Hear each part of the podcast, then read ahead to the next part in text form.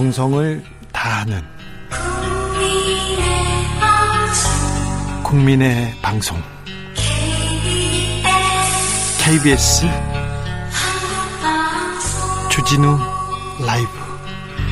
그냥 그렇다고요. 전직 청와대 정무수석 둘이 뭉쳤다. 여당 야당 수석 크로스. 김재원의 원 강기정 읽기 원기옥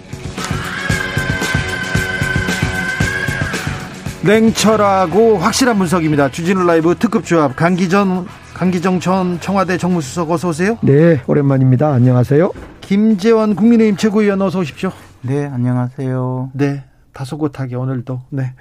강기정 수석님은 지난주에 광주에 계시더라고요. 조선대에 계시더라고요. 네, 우리 이재명 후보의 광주 방문이 있어서요. 그때 이제 통합 이낙연 위원장하고 통합 행사를 해서 거기 행사에 호남 총괄 특보단장 자격으로 네.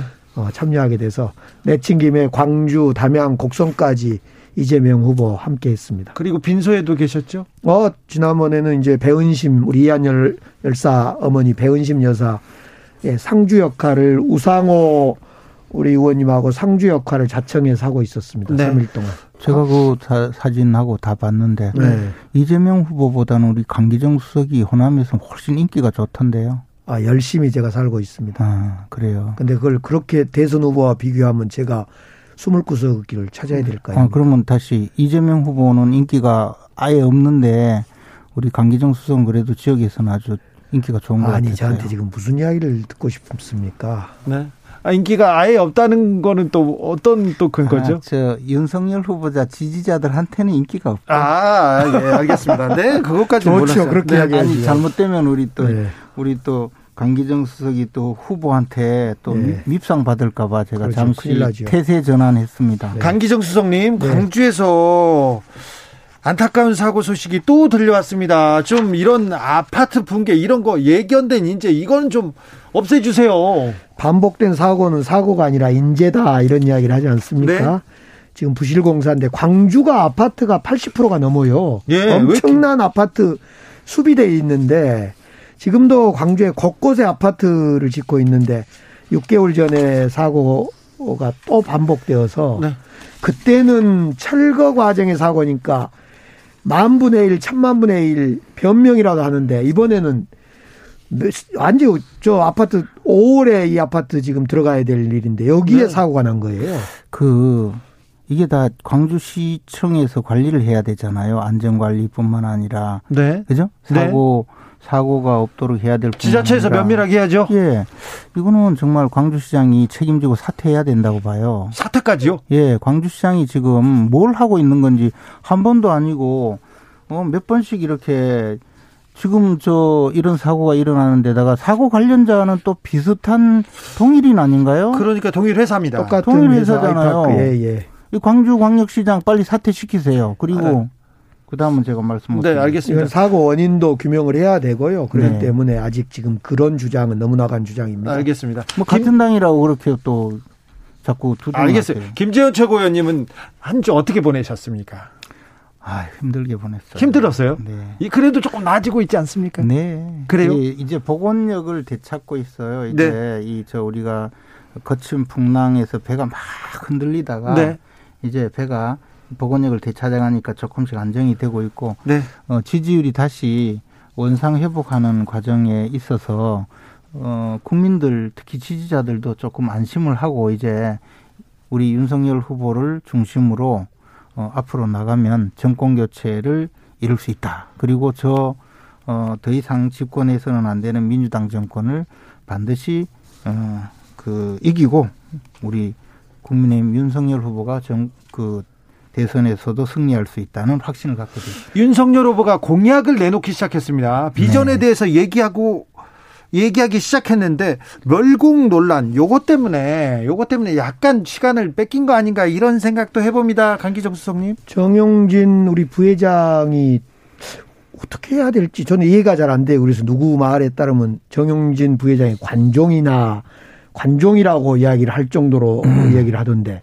근데 문제는 이제 국민의힘에서는 자꾸 조국 전 수석이라든가 우리 민주당에서 일을 키웠다 그런데 애초부터 윤석열 후보가 어떤 의도를 가지고 그 가까운 마트 놔두고 멀리 정용진 그 저 부회장 마트를 간다거나 또는 콩을 뭐 서리태를 사는데 약콩을 산다거나 또 멸치를 국물 내는 멸치를 안 사고 뭐 볶음용으로 산다거나 어떤 의도가 있는 것 같아요. 멸공이라는. 근데 의도는 저는 이제 그렇다 친데 거짓말을 한 것 같거든요. 해명의 거짓말. 근데 이 거짓말이 윤석열 후보가 습관적이에요. 김재현 최고위원님? 근데 저는 이제 멸공이 뭐 그리 잘못됐는지 제가 이제 뭐 이 정용진 부회장이 쓴 글을 읽어보니까 참 감동적이더라고요. 감동이요?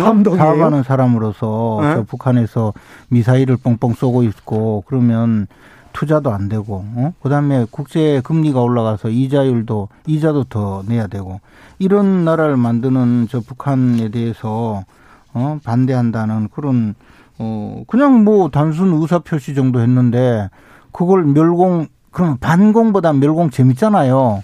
그런데 이런 이야기만 하면 완전히 벌떼처럼 들고 일어나서 진짜 공산당 없어질까봐 걱정을 하는 건지 왜 그렇게 나서서 그냥 이게 색깔론이다 왜 이런 이야기 하느냐 왜 그러세요 도대체? 멸공 이야기에도 북한 안 없어져요. 걱정 마세요.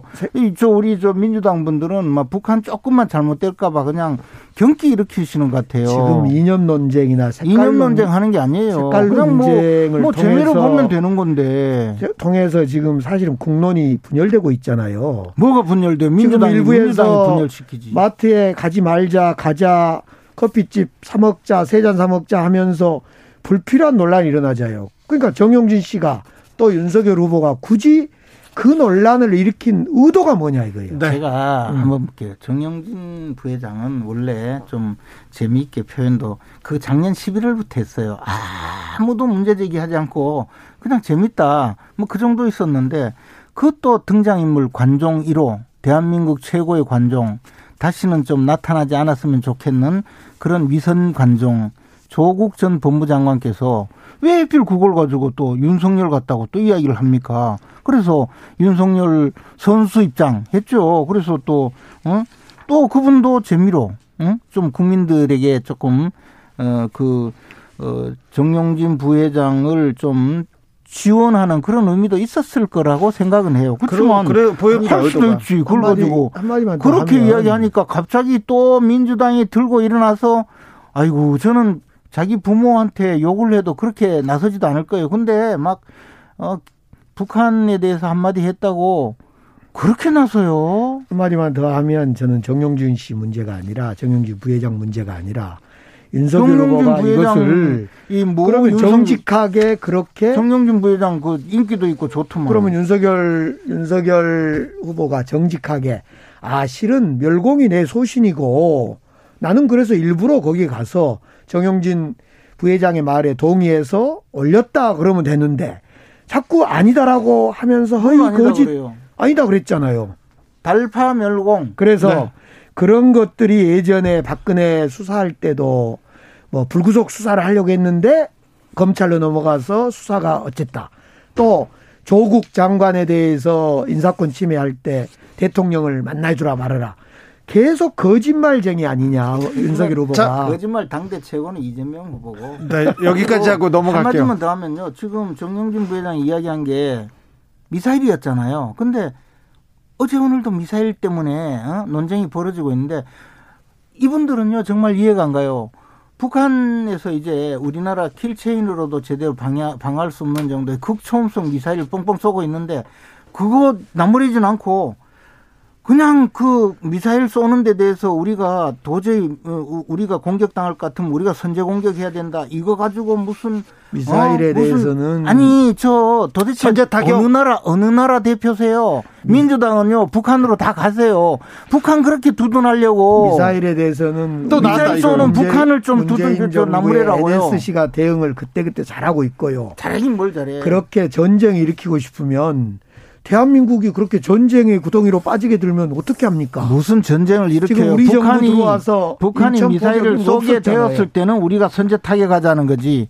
아이고 그걸 그렇게 믿는 사람이 어디 있습니까? 국제 사회에서 북한의 선제 타격이란 것은 미사일 쏠 준비하면 지금요 전쟁 일으키겠다는 지금요 거죠. 국제사회 이야기하는데 정무서까지 하셨으니까 북한의 이 평화 파괴 행위, 유엔 제재 금지, 유엔 제재 위반 행위 때문에 전 세계적으로 북한이 제재를 받고 있어요.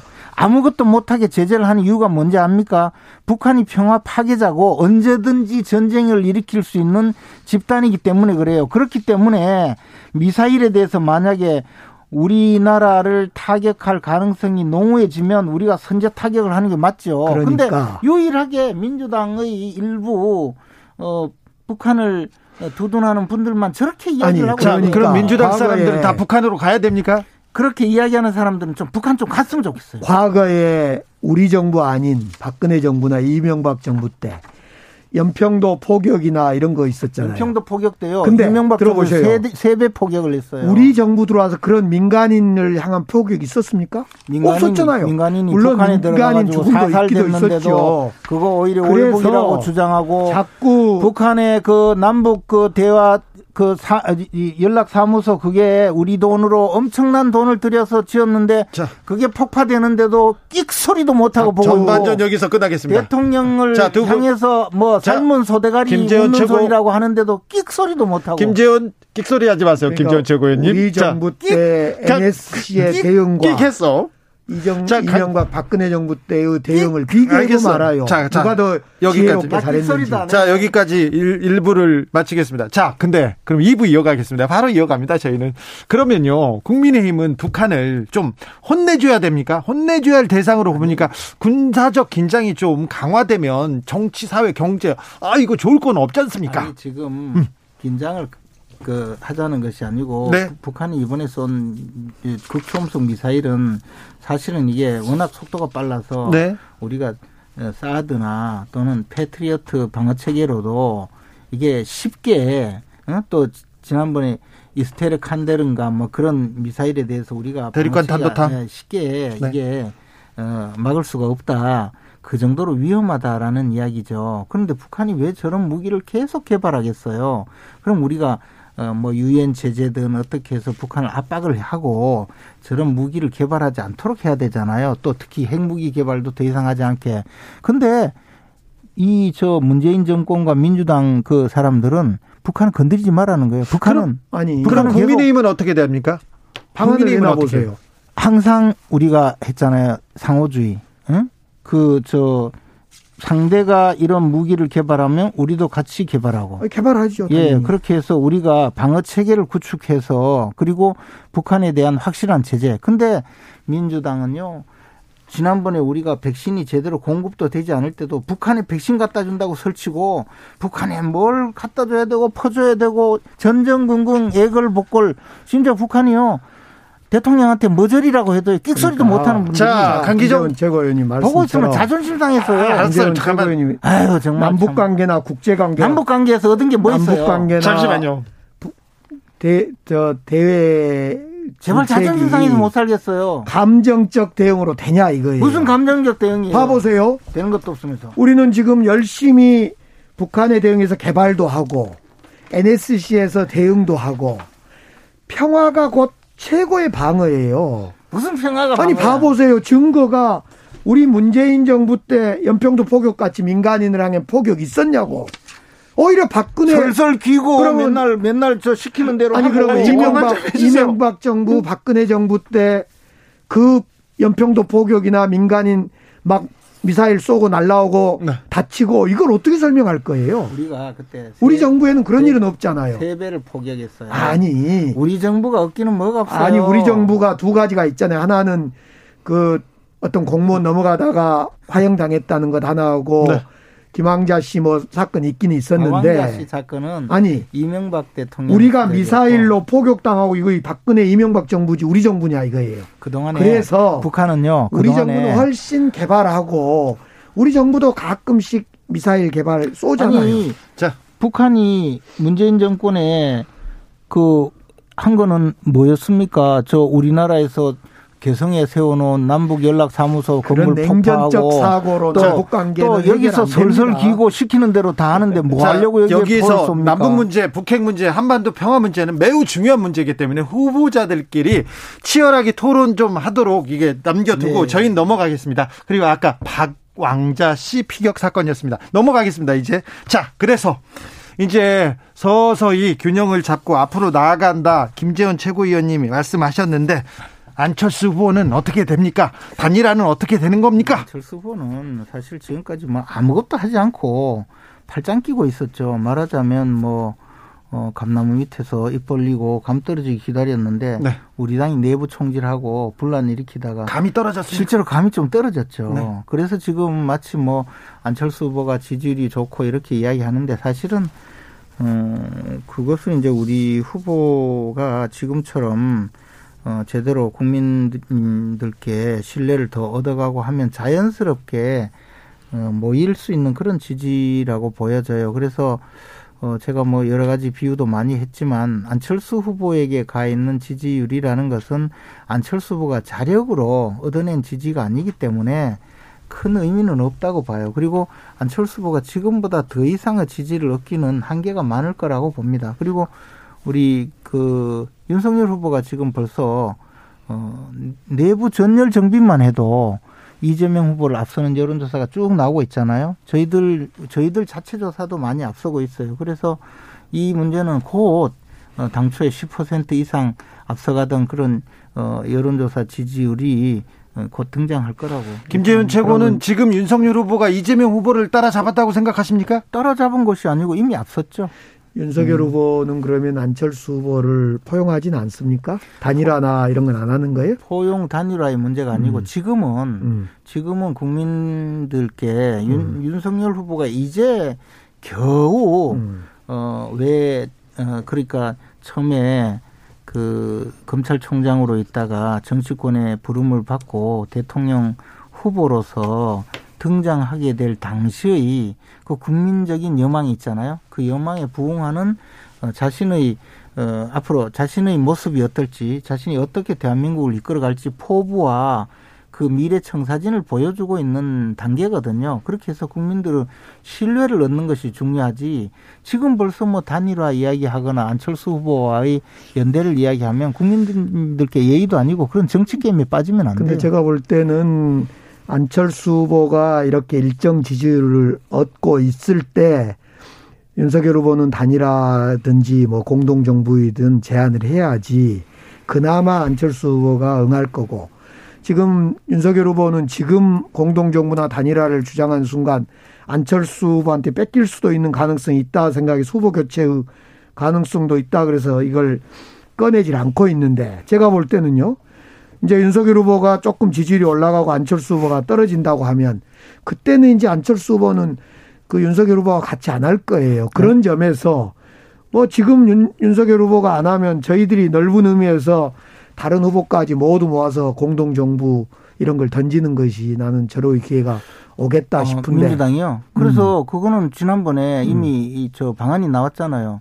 안철수 대통령, 이재명 국무총리면 된다는 거 아닙니까? 그렇게 하세요. 아니, 문제는 저는 이제 여기서 한번 듣고 싶은 거 윤석, 윤석열 후보가 안철수 후보를 어떻게 생각하는가 한번 듣고 싶어요, 진짜. 별로 지금은 안철수 후보 너뭐 감나무 밑에 입만 벌리고 계속 있어라. 감은 떨어지지 않을 거다.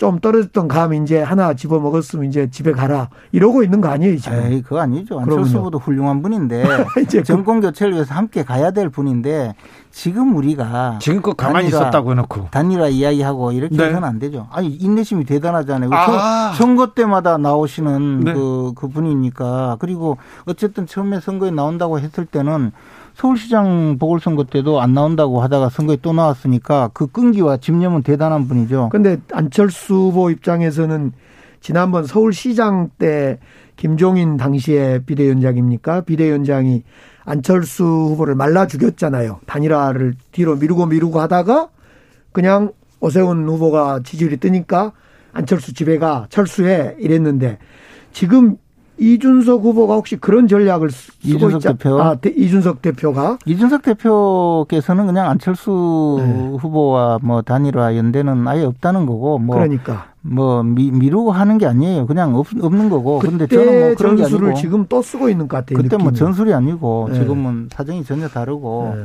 국민의힘에서는 그러니까 안철수 후보가 나오더라도 완주해도 우리가 이긴다 이런 생각이 있습니다. 아니, 당연히 그렇게 해야 되고 또 그런 저 생각으로 가야 되고요. 그게 음. 맞고 그리고 단일화라는 것으로 넘어갈 수 있는 모든 길은 차단하고 불살라 버리고 앞으로만 가고 있어요. 음. 그러면 뭐 저희들이 넓은 의미의 그 공동 정부를 만드는 안철수 대통령 이재명 국무총리 한번 해보시죠. 뭐.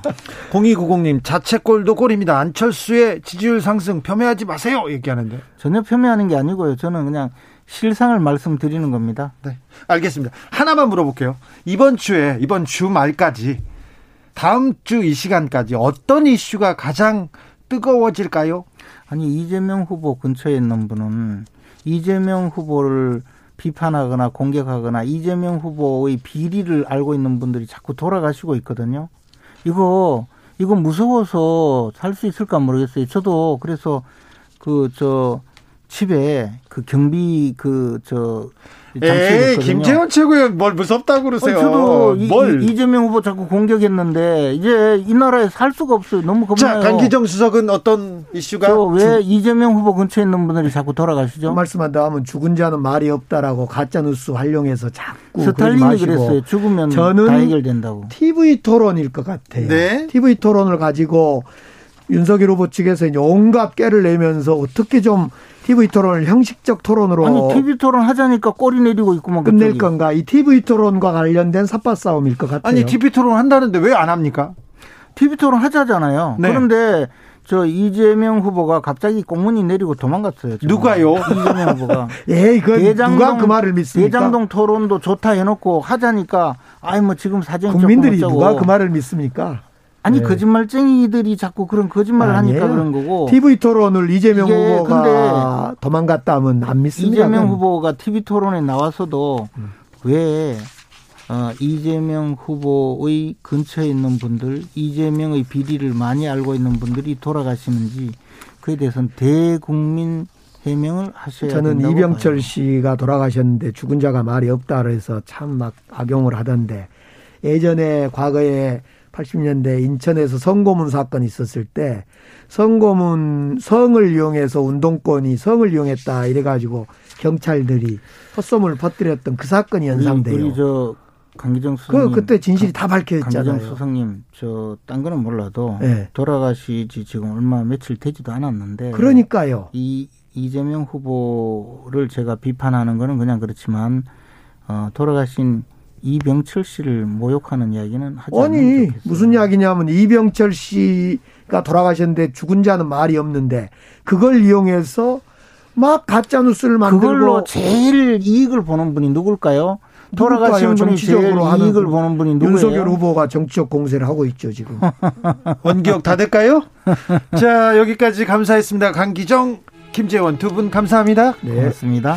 주진우 라이브는 Verve의 Bitter Sweet Symphony 들으면서 마치겠습니다. 저는 내일 오후 5시 5분에 돌아오겠습니다. 지금까지 주진우였습니다.